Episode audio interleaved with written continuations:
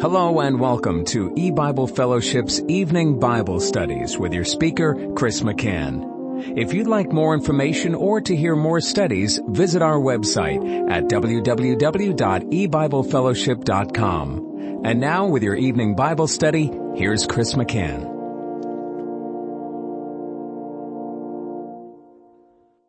Good evening and welcome to E-Bible Fellowship's Bible study in the book of Genesis. Tonight is study number 15 of Genesis chapter 7. We're going to be reading verses 13 through 16. In the self same day entered Noah and Shem and Ham and Japheth, the sons of Noah, and Noah's wife, and the three wives of his sons with them into the ark. They and every beast after his kind, and all the cattle after their kind, and every creeping thing that creepeth upon the earth after his kind, and every fowl after his kind, every bird of every sort. And they went in unto Noah into the ark two and two of all flesh, wherein is the breath of life. And they that went in went in male and female of flesh, as God had commanded him, and Jehovah shut him in. In our last study, we were looking at the word entered that's used in verse 13 in the self same day entered Noah and, and so forth, uh, into the ark. And we saw that that Hebrew word was the same word that was used in Genesis 19 verse 23 when Lot entered into Zoar and it was the same word used in Isaiah 26. And let me read that verse again in Isaiah chapter 26, beginning in verse 20. Come, my people, enter thou into thy chambers and shut thy doors about thee. Hide thyself, as it were, for a little moment until the indignation be overpast. For behold, Jehovah cometh out of his place to punish the inhabitants of the earth for their iniquity. The earth also shall disclose her blood and shall no more cover her slain. And clearly the context here has to do with the final judgment of the people of the world because God says he will come to punish the inhabitants of the earth for their iniquity. And it's at that time the earth shall disclose her blood and no more cover her slain. And the only time that that will take place is at the final judgment uh, at the end of the world. So verse 20 relates to judgment day, that final judgment, where God speaks to his people and he tells them to come and enter into the chambers and shut the doors about thee and hide thyself for a little moment until the indignation be overpassed and we were mentioning how well that fits what took place with the building of the ark, the entering in of Noah and his family, and they uh, remain in that safe place uh, in their chambers in a sense until the flood was completely finished and uh, and and that was about uh, one year later after the year, the indignation, which is God's anger, his wrath, uh, was over and done with, and then they came out of the ark. Likewise, at the end of the world, the time we're living in, God's final judgment will be accomplished. It'll be finished at some point, and then all the elect will um, come forth in, in entering into the new heaven and new earth. That's the picture. Now we were uh, talking about the word hide thyself um, right at the end of the last study. We went to Zephaniah, Zephaniah 2, and in Zephaniah 2, it says, beginning in verse 2, before the decree bring forth, before the day passes the chaff, before the fierce anger of Jehovah come upon you. Before the day of Jehovah's anger come upon you, That would be that indignation that Isaiah 26 mentioned. Before Jehovah's anger come upon you, seek ye Jehovah, all ye meek of the earth, which have wrought his judgment, seek righteousness, seek meekness. It may be ye shall be hid in the day of Jehovah's anger. You, you see how closely identified with the statement in Isaiah 26, 20 and 21 this is. The day of Jehovah's anger is judgment day. It's, it's the final judgment of all the inhabitants of the earth. And at this time, this verse is uh, beseeching people to seek the Lord, to approach unto God's throne of grace before. Uh, the word before was used, I think, three or four times in verse two. Before the decree, before the day pass, before the fierce anger of Jehovah come, and, and so forth. Before, before, before. That's the time for seeking and, and in seeking God's mercy, in, in seeking grace that could be extended and salvation that could be granted at that time because that's the day of salvation before the day of anger. That's the acceptable time wherein a, a man or a woman could find a um, merciful God and and God could grant salvation and salvation is what hides a person in the day of God's anger. Seek meekness, it may be ye shall be hid in the day of Jehovah's anger. And, and again, in comparing that to Isaiah 26, come my people, enter thou into thy chambers and shut thy doors about thee, hide thyself as it were for a little moment that ye may be hid in the day of his anger. And here is what that means. It doesn't mean that we have to be silent when it comes to the Bible. It, it doesn't mean that we cannot speak publicly, as some have thought, um, the things of God that we cannot share what the Bible teaches. But what it means is really defined in Colossians chapter 3. And I'll start reading in verse 1 of Colossians 3. If ye then be risen with Christ, seek those things which are above, just as Zephaniah encouraged people to seek the Lord. That's basically what this is saying. Where Christ sitteth on the right hand of God, set your affection on things above, not on things on the earth. For ye are dead and your life is hid with Christ in God. That is to the saved people. Ye are dead. You're dead in Christ and, and our life is hid with Christ in God. And then it says in verse 4, when Christ, who is our life, shall appear, then shall ye also appear with him in glory.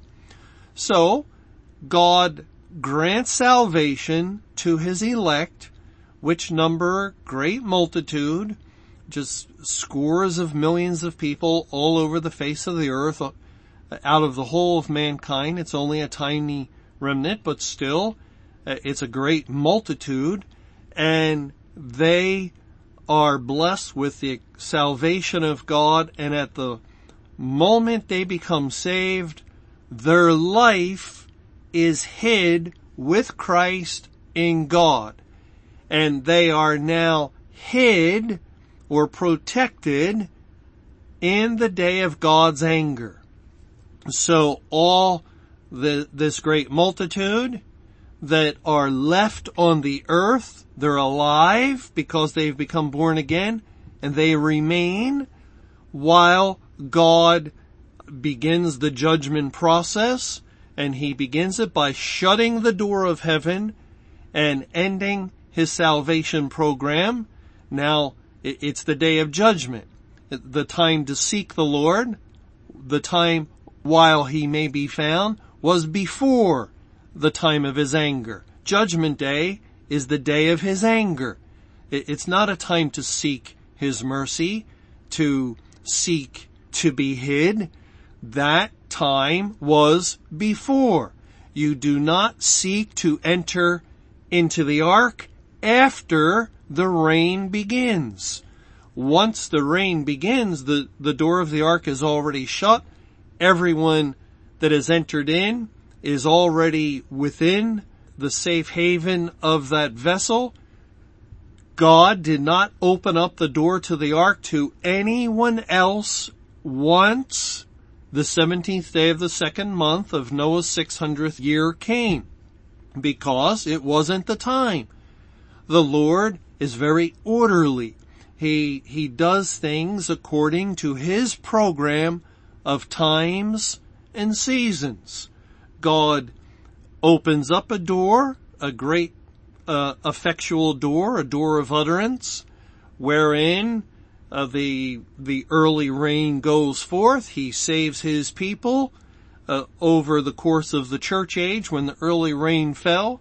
Then, at the proper time, he shuts the door within the churches and congregations, and there there begins a spiritual famine.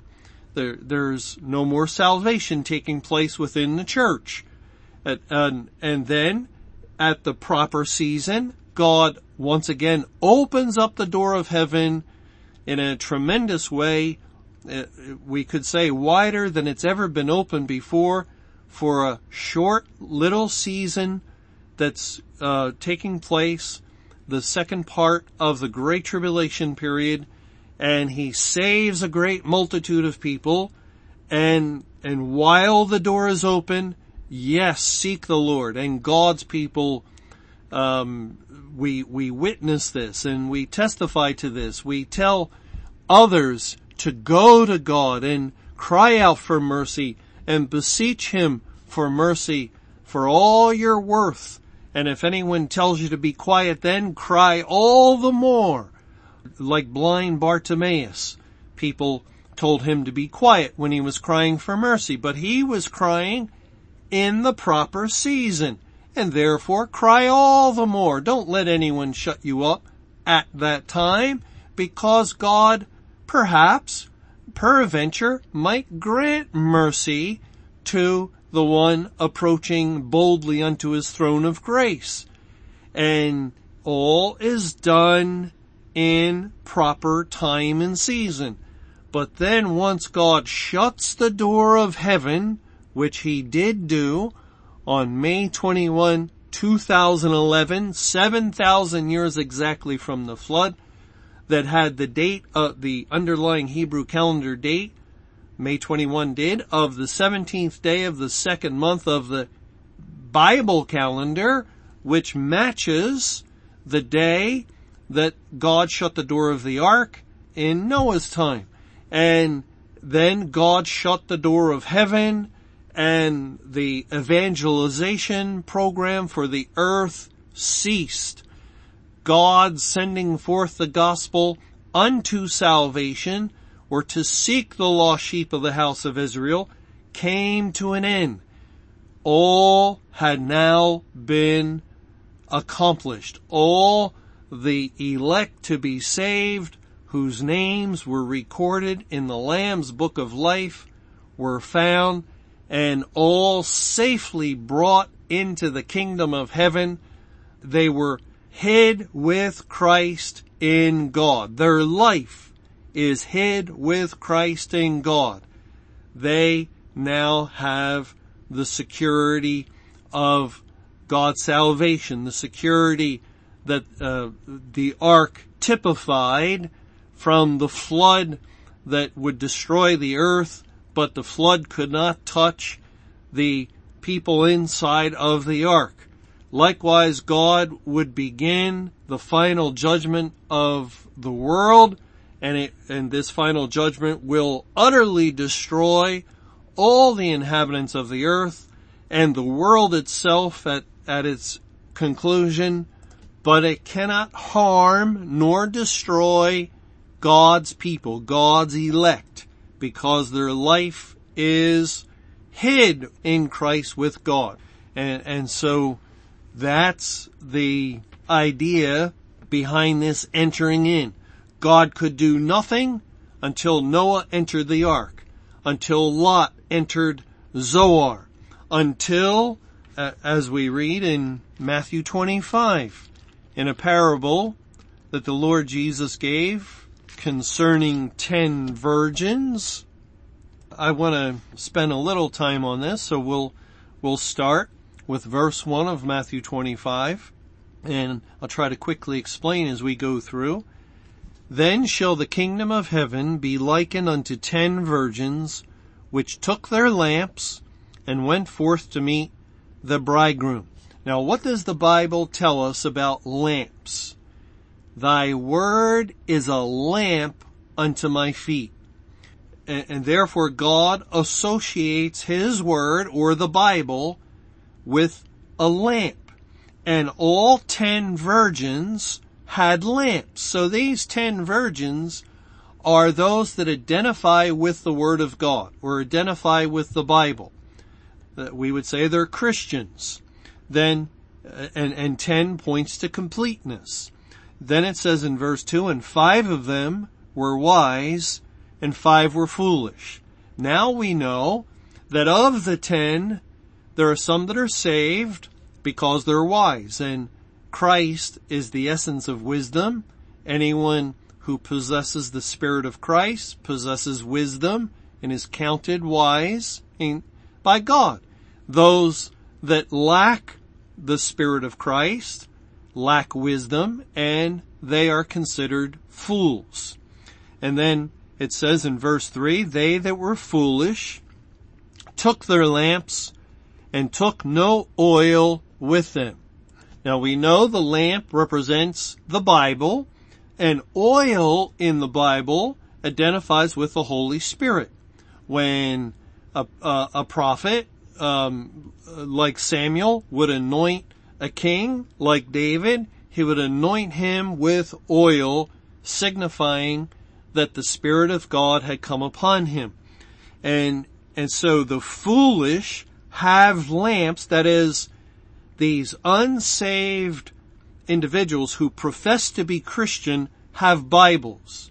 And that's what we see all around us in the church.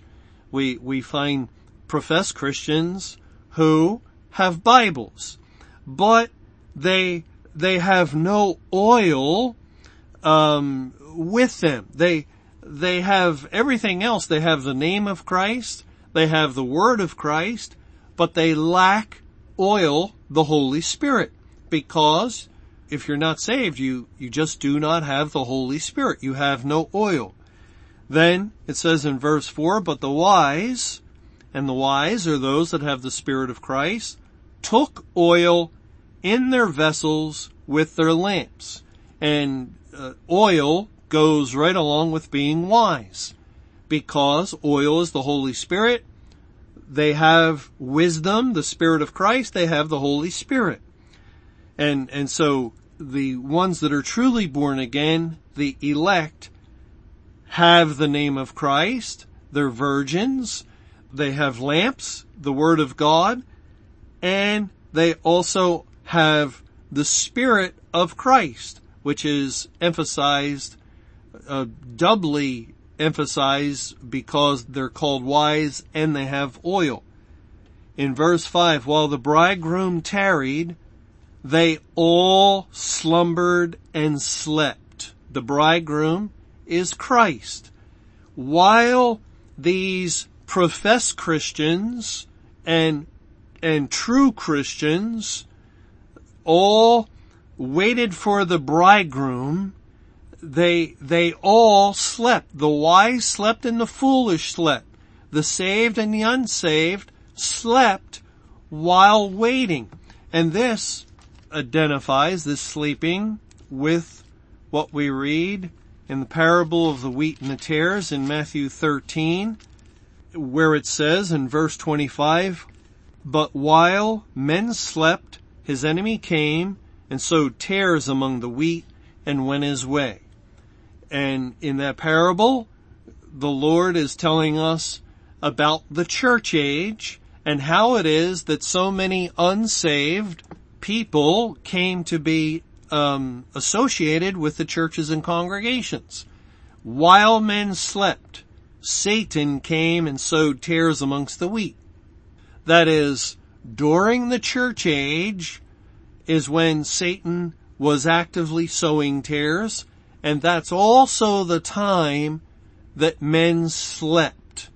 And and and so when we read here in Matthew 25 that of these 10 virgins that uh, while the bridegroom tarries they all slumbered and slept it has to do with the church age it's telling us over the course of 1955 years of the church age this was the situation the wheat and the tares grew up together and God spiritually uh, indicates that all were asleep together during the time they were expectantly looking for, waiting for Christ to come, but he tarried over that time.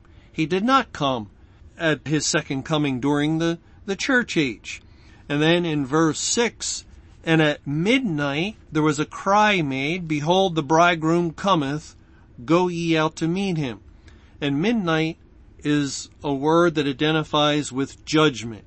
And in this case, it has to do with the judgment of the Great Tribulation, the, the judgment on the churches. The Great Tribulation occurred at the same time judgment began at the house of God. And and so during the time of the judgment on the churches or during the Great Tribulation, a cry was made that the bridegroom comes or Christ is coming. Now, was there such a cry made during the time of the Great Tribulation? Yes, of course. There was a worldwide proclamation that Christ is coming May 21, 2011. And this cry went out during the period of the Great Tribulation for several years while the Great Tribulation was ongoing. So it was a cry made at midnight during the time when God was judging the church. And go ye out to meet him relates to other information God opened up during the Great Tribulation, the judgment on the church, that his people must come out of the churches to go out into the world. That you, you cannot meet, uh, not properly, you cannot meet the bridegroom and remain in the church. God warned against that. He commanded his people to come out of the churches and congregations. And remember here, it's the ten virgins, all who slumbered and slept, all who were in the church together, that hear the cry that the bridegroom is coming and that they must go out.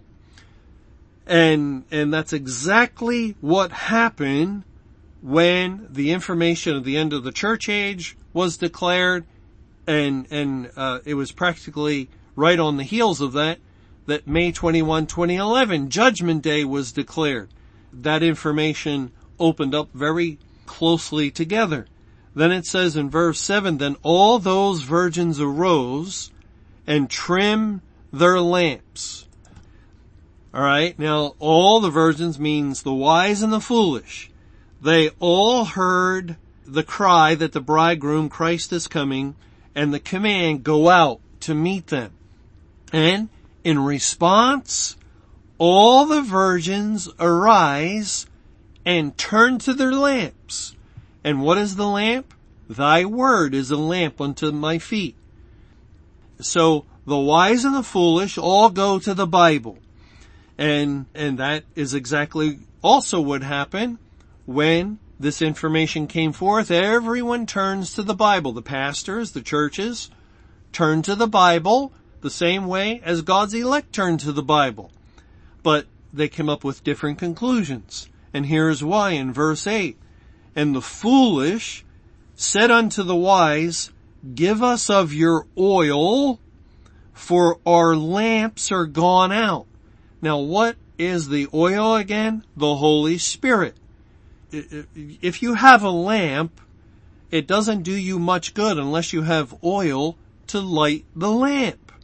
And if you lack oil, you have a lamp, but your lamp will stay dark and it will enlighten nothing because you need oil to light the lamp so you can see. The wise had the oil.